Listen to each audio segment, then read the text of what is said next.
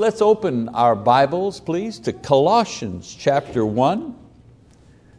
We've seen uh, quite a few examples, uh, speaking of destructive power, we've seen quite a few examples of destructive power in the last few months. I mean, we could rattle off dozens of examples, but for example, uh, the shooting of innocent students in the Florida high school.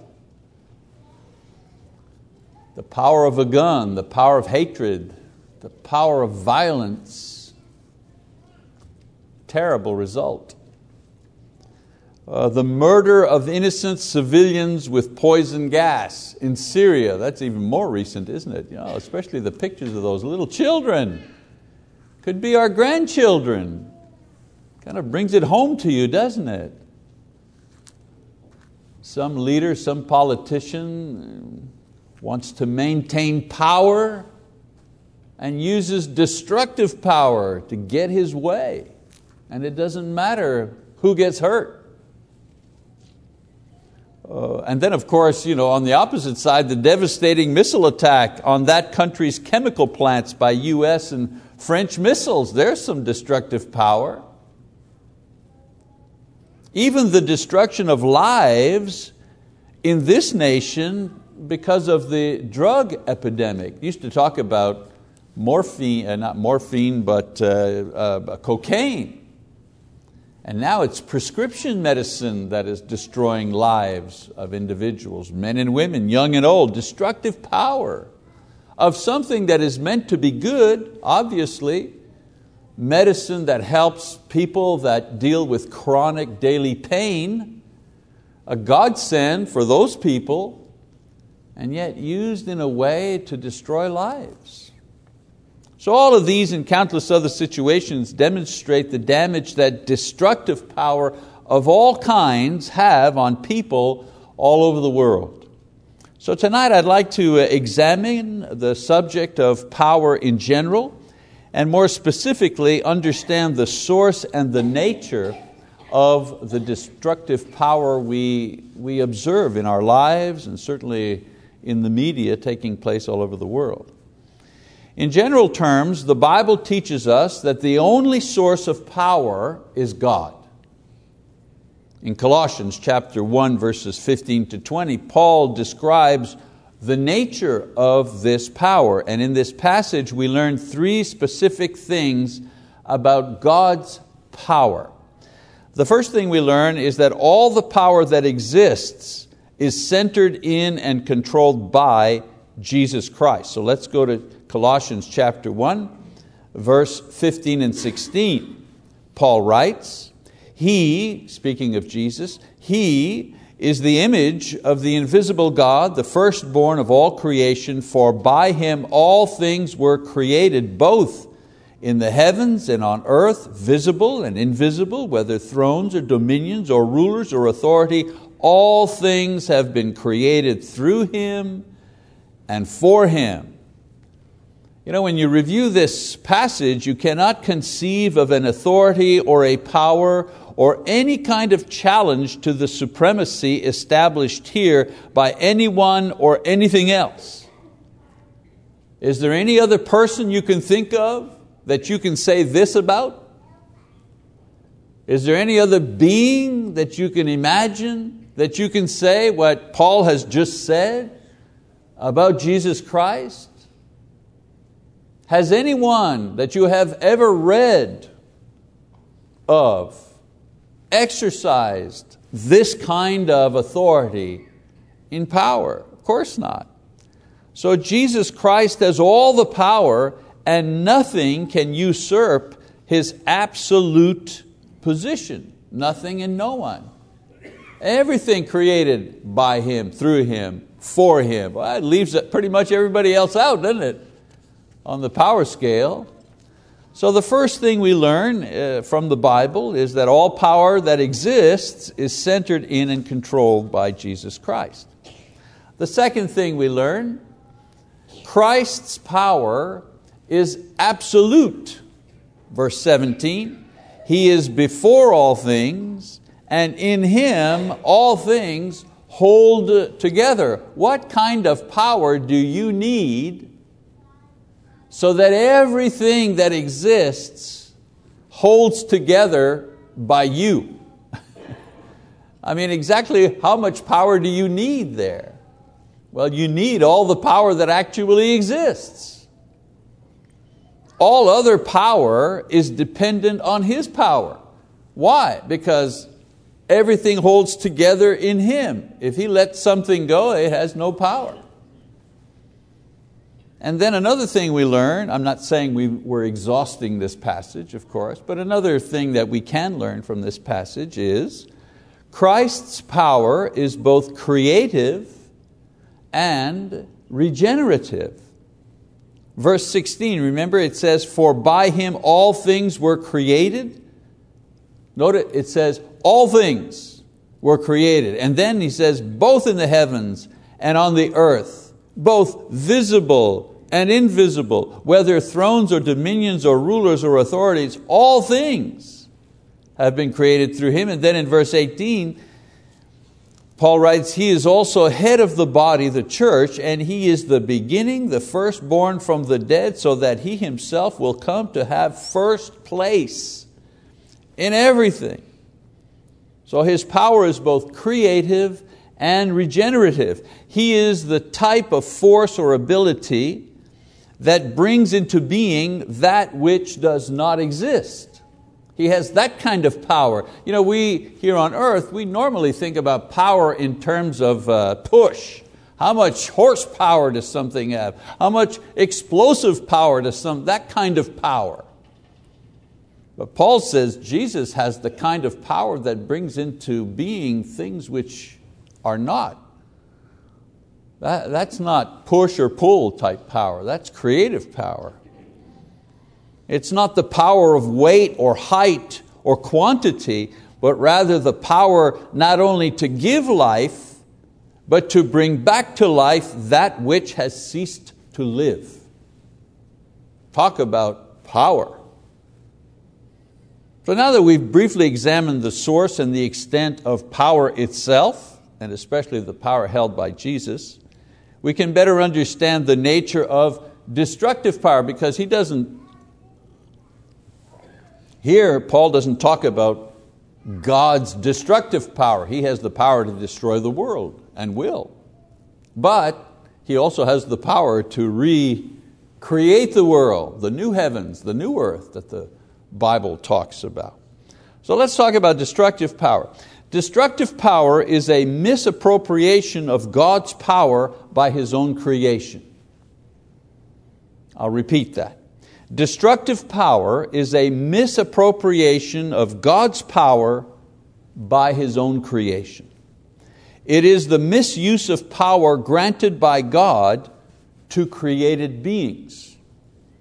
Power becomes destructive in our hands when the power we gain is not rightfully ours or the power we exercise is not rightfully used.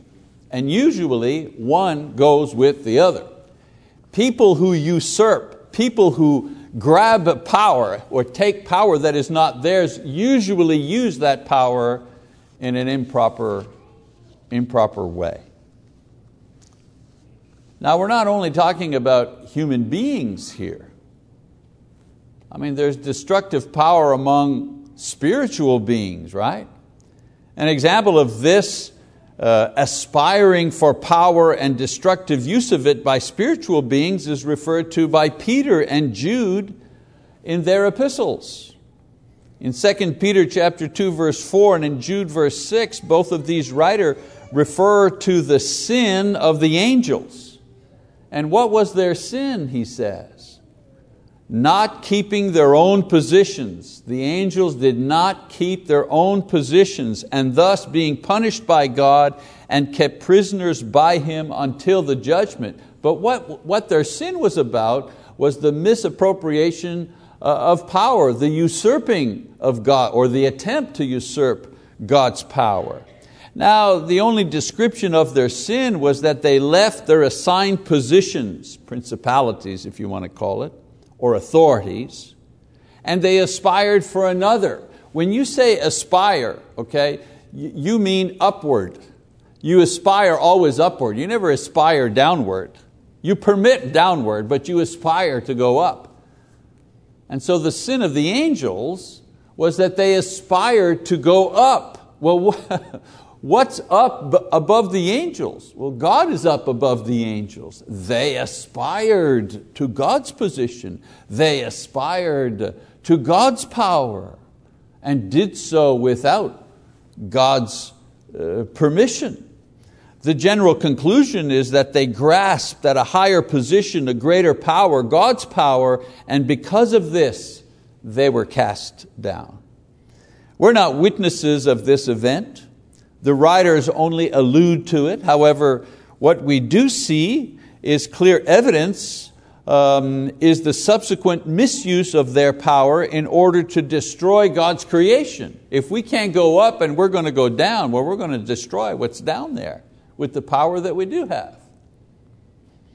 Now, I don't understand the relationship between the exercise of angelic power and the manifestation of it here on earth, especially evil angelic power and its manifestation here on earth. I mean, do they control men directly? Do they order events? Are they, as Richard Foster in his book Money, Sex and Power uh, Richard Foster says, the power behind certain movements and ideologies. I tend to think that man is capable of misappropriating and abusing power on his own without the help of angels. But one thing is sure, the evidence of their exercise of destructive power, meaning the evidence of the exercise of angelic destructive power is clearly seen throughout history. For example, the fall of Adam, influenced by Satan. He influenced the power of persuasion on Eve. The suffering of Job, again, an evil spirit's uh, interaction with Job, always, of course, with the permission of God, but nevertheless exercised here on earth. The tempting of Jesus, a direct contact with Satan in the desert, demon possession, uh, the seduction of Judas Iscariot, the devil himself entered him. So there is an interaction between the evil angel and their power and the earth. We, we've seen examples of it in the Bible. I, am not so sure that I would go forward and you know, describe exactly how they interact, but we've seen that they have in the past. In all of these, we see the conscious and deliberate exercise of destructive power by spirit beings in our world. Then, of course, there's destructive power um, used by human beings. As I said, the use and abuse of power is not the singular domain of angels. Men also, men and women, have uh, uh, to hold and use power to lift themselves up and destroy others in the world that we live in in order to maintain their aspired position. The power is used to go up. It's used destructively to keep others down so that they can remain up. That's normally the trend and the way that human beings use destructive power.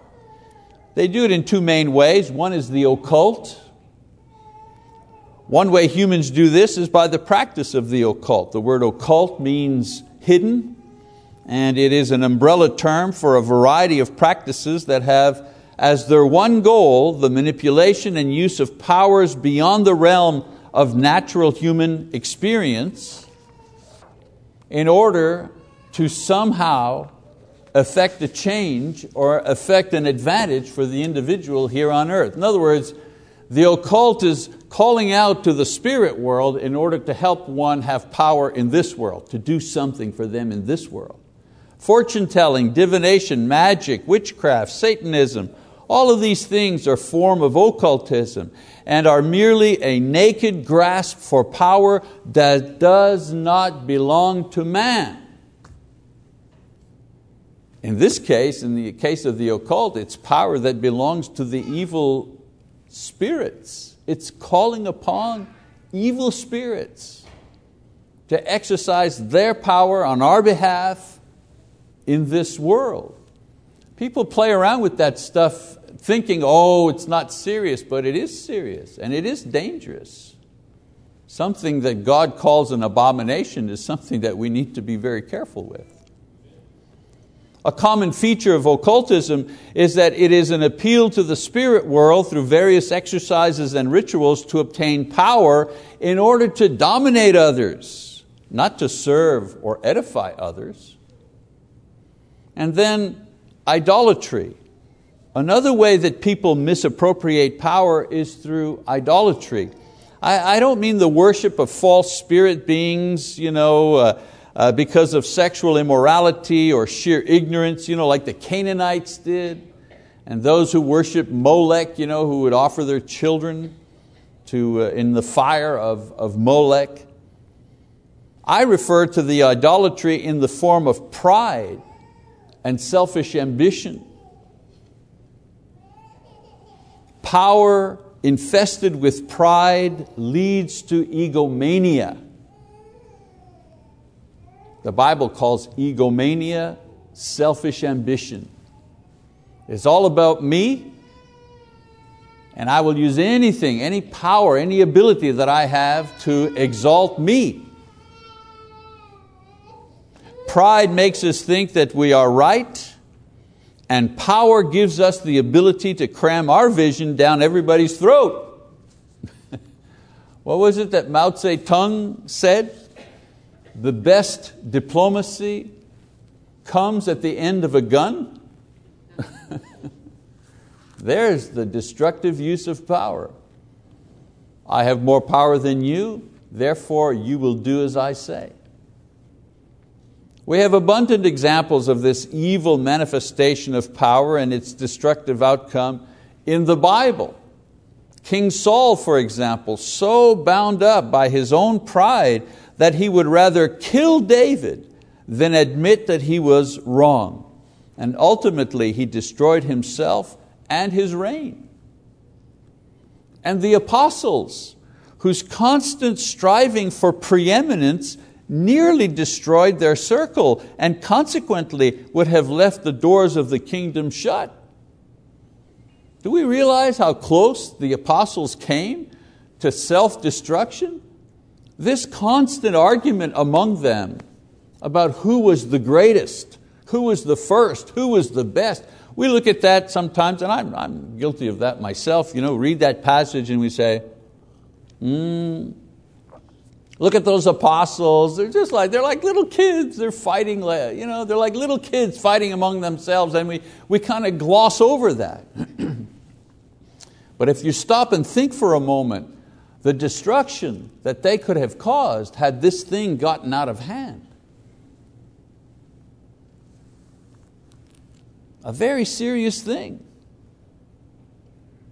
Men who are responsible for carrying out God's will and God's purpose in His kingdom are easily subjected to the temptation to use power in order to aggrandize themselves or lift themselves up.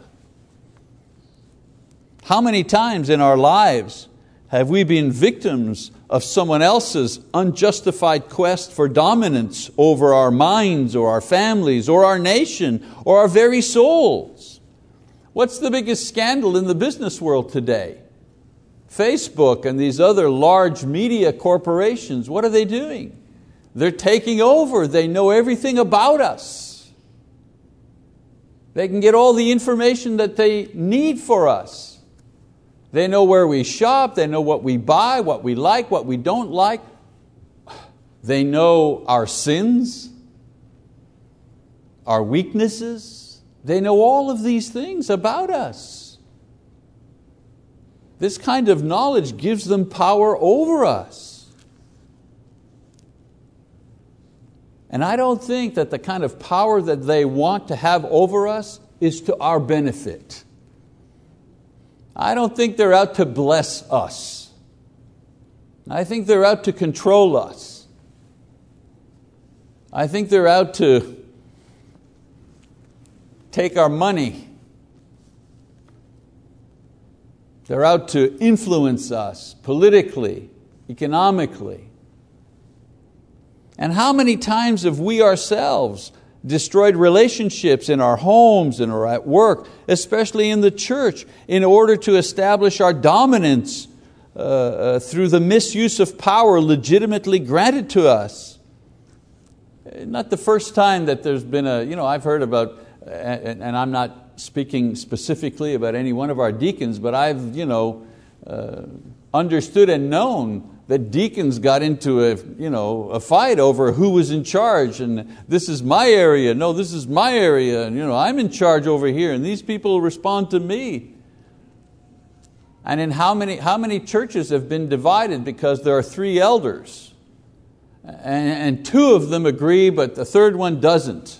And because the three can't come to some sort of agreement, you know, there's a division between them. And a lot of times that division is not over a doctrinal matter. It's usually procedural matter. How will we proceed? When will we spend that money? And so on and so forth. You know. That quest for being first, for being important, for being in charge, you know, can be so destructive.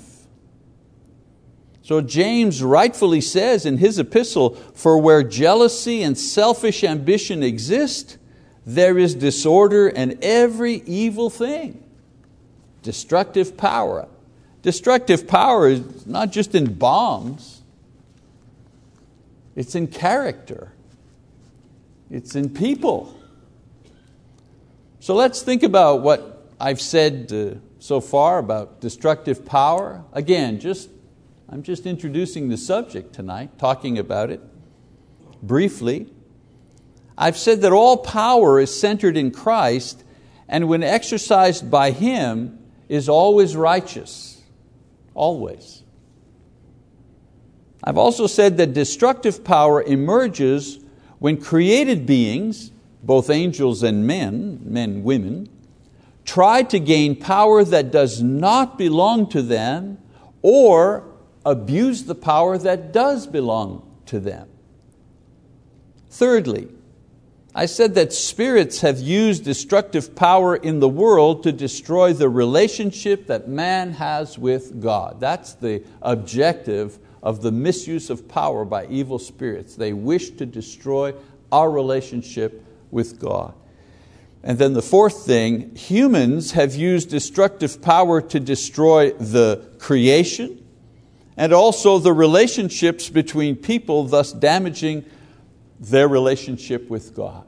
Let's face it, I, am less concerned with if ABC Corporation, the members in ABC Corporation don't get along because one of the supervisors has a fat head, you know, like a, a, a person too proud to take any advice. I'm less concerned with that than if that kind of situation exists in the church. Because in the church, the damage is eternal. You lose your job over here, you can always get another job over there. You lose your soul over here, there is no other soul. You become discouraged because of the way you were treated in the church. There's nowhere else to go. Where do you go after that? To which God do you flee? So it's always a discouraging experience when, as a young Christian, our eyes are opened and we see the truly sad state in which the world is in. For some, it sends them back into disbelief. For others, it motivates them to action in the service of the kingdom. If you're one of those, I wish to share with you some things to do or aim for as you survey the damage caused by destructive power in the world or even in your own lives. As far as angels are concerned, well, there's nothing that we can do for Satan and his angels. Their end and judgment has already been pronounced in 2 Peter 2 verse 4 Revelation chapter 20 verse 1. We can do something to protect ourselves, however, against their influence, whatever form it takes. In Ephesians 6 verse 11 to 20, Paul talks about how to neutralize the destructive power that angelic beings have. And while we're here, why don't we go back to Ephesians chapter 6, a familiar passage, but I think well worth the time to read. In verse 11, what does he say? Remember, this is the defense that we need to have not against one another or against an unfair boss or a, a, sinful brother or something like this is the defense we need against the destructive power that angels, spirits, wish to use against us as Christians. He says, put on the full armor of God so that you will be able to stand firm against the schemes of the devil, not of somebody else. For our struggle is not against flesh and blood, but against the rulers, against the powers, against the world forces of this darkness, against the spiritual forces of wickedness in the heavenly places. So there is wickedness in the heavenly places, and there is purposeful, purposeful action against us coming from the spiritual realm. That's what he says here. Otherwise, why would we need the protection?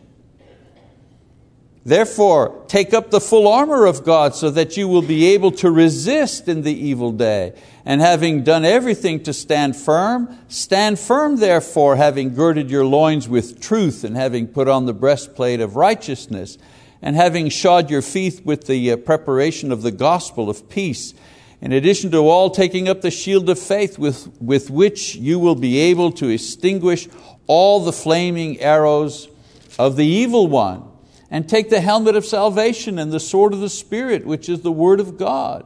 With all prayer and petition, pray at all times in the Spirit, and with this in view, be on the alert with all perseverance and petition for all the saints. I, I pause here for a second. Not one time has he mentioned here that all of this is going to protect you against uh, an enemy in the form of flesh. All of this here is to protect us against an enemy in the form of a spirit. That's a lot of material here. That's a lot of advice for something that we may think, ah, it's nebulous, it's just, you know. Who knows if it's true or not? Well, if it wasn't true, he wouldn't be giving us 10 verses on how to protect ourselves against spiritual attack. He says, and pray on my behalf that utterance may be given to me in the opening of my mouth to make known the, with boldness the mystery of the gospel for which I am ambassador in chains, that in proclaiming it I may speak boldly as I ought to speak. There's the not only defense, but it's also the offense. So we can do something to protect ourselves against the influence of angels and spirits, whatever form it takes. Again, note the specific reason is to guard against the influence of destructive power exercised by spirits against men and women, against believers. That's like a true thing. Of course, he says, become a Christian a descriptive way of saying that one is truly guarded from the spirits when one is protected by Christ and His Word and the Holy Spirit. If the Spirit, remember this morning, if you were in my class, I said, if, what's so important about having the Holy Spirit within you? I mean, if I can't do miracles and if I can't speak in tongues and if I can't heal somebody and if I can't prophesy, what good is it for me to have the Holy Spirit?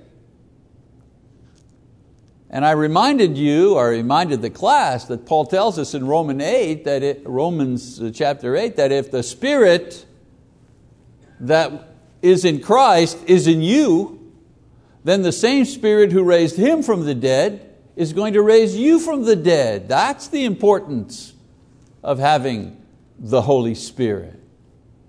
It's a guarantee that you will be raised from the dead. But in this passage in Ephesians, the other thing that we note is that having the Spirit within us is also a guard against the spirits who are out to attack us. What does John say? The Spirit that is within you is greater than the Spirit that is in the world. And of course, in the last few verses, 18 to 20, he tells them to pray. Once in Christ, Once the Spirit is in us, we need to pray for each other's safety and pray for those who are still vulnerable by asking God to save them through the preaching of the gospel. We cannot disarm the spirits, but we can neutralize the effect of their destructive power by the spread of the truth. And the only way to keep the darkness from overtaking us is to shine the light of the gospel into this, into this world. You know, when people say, I, uh, you know, I went into ministry or I went into the gospel because I uh, wanted to do something, it's hard to articulate it. But in essence, you know, a lot of young men and women join the military, various branches of the military, uh, military because they feel grateful for having grown up in such a great country and they want to defend it, especially you know, in times of war. People you know, they join the military because they want to fight, they want to protect the, the, their country, and it's a noble aspiration. They're willing to die to protect their country. Well, in the same way, a lot of people go into ministry because they see the damage of the destructive spiritual power taking place and they want to fight that. Now they don't use bazookas and you know, machine guns and things like that. No, no, they use this here. They use the power of the Spirit. They use the sword of the Spirit, but it's a fight nevertheless. And then something about human beings and their use of destructive power. In the world, there are all kinds of power struggles going on between people at every level. I've seen no better way of changing the world than changing myself. Every other method ends up being another dictatorship or oligarchy. And so I, I leave you tonight with uh, three things to strive for as a human being if you wish to break the cycle of destructive power, not in the world necessarily, but in your life. Because sometimes you're the one exercising the destructive power to destroy your own life. First of all, if you want to break that destructive power, strive for spirituality and not spiritualism.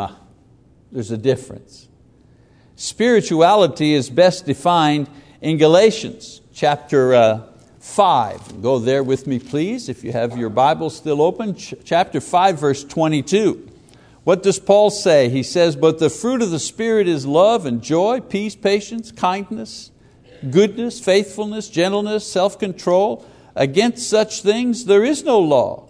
Now those who belong to Christ Jesus have crucified the flesh with its passions and its desires. Spirituality is what he is talking about here. It is the genuine practice of love and joy and peace and patience and other uh, virtues generated by who? Oh, the Holy Spirit that is within us. Spiritualism is all the fuss with the externals of religion, such as the mode of public worship, or who receives honor in the brotherhood, or what position is correct. These are the same things that the Pharisees argued about with Jesus. True spirituality does not compete except in rendering honor to others.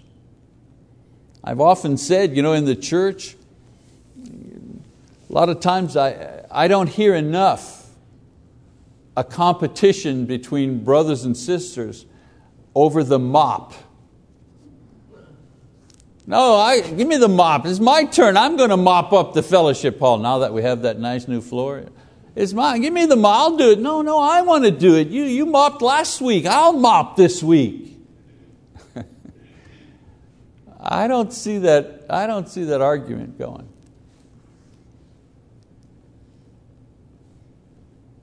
Five weeks in a row I asked, would somebody volunteer to go bring communion to those who are shut in?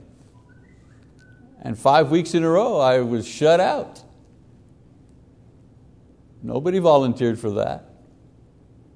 No competition for the mop. No competition for spirituality. Again, true spirituality does not compete except for rendering honor and service to one another in the church. Secondly, strive for simplicity, not supremacy. Paul learned the secret of simplicity. He learned how to be content in all things. Philippians chapter 4.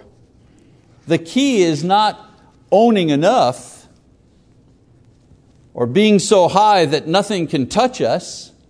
The secret is learning to be content with what we actually have, no matter what that is. And I'll even add another qualifier. The secret is being content with what we have now.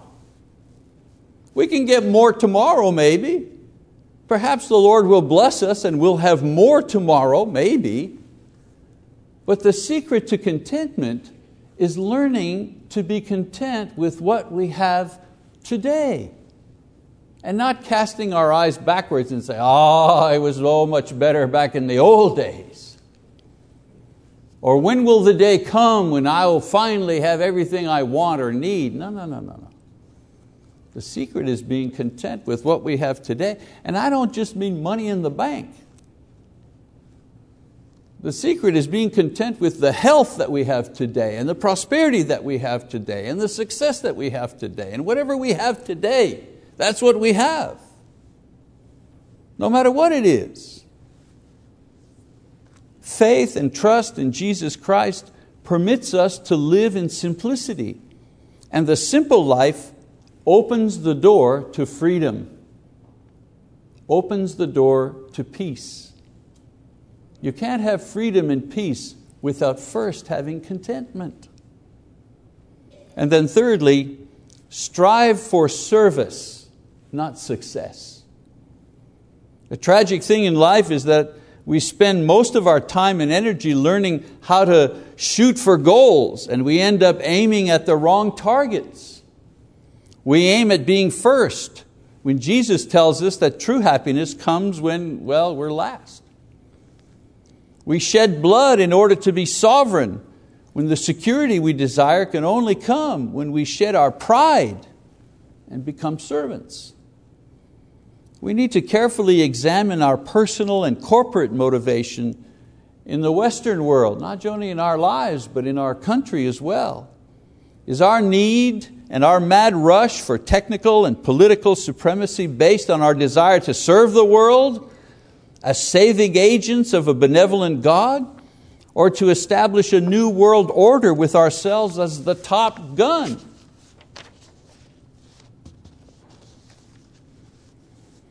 So, destructive and creative power are both at work in our hearts, in the physical world, and in the spiritual world as well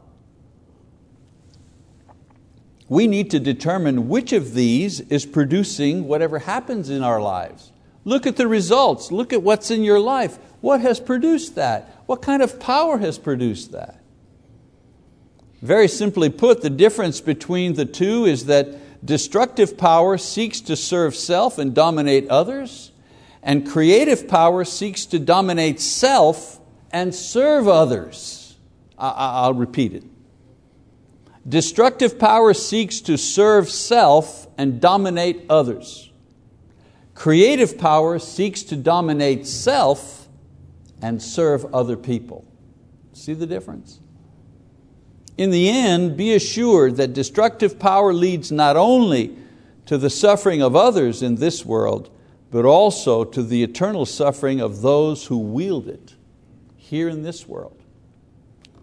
God, through the power of the gospel, continually seeks those who are ready to abandon their dependence on self and the power of the world in order to be free and at peace through the liberating power of forgiveness and restoration in Jesus Christ.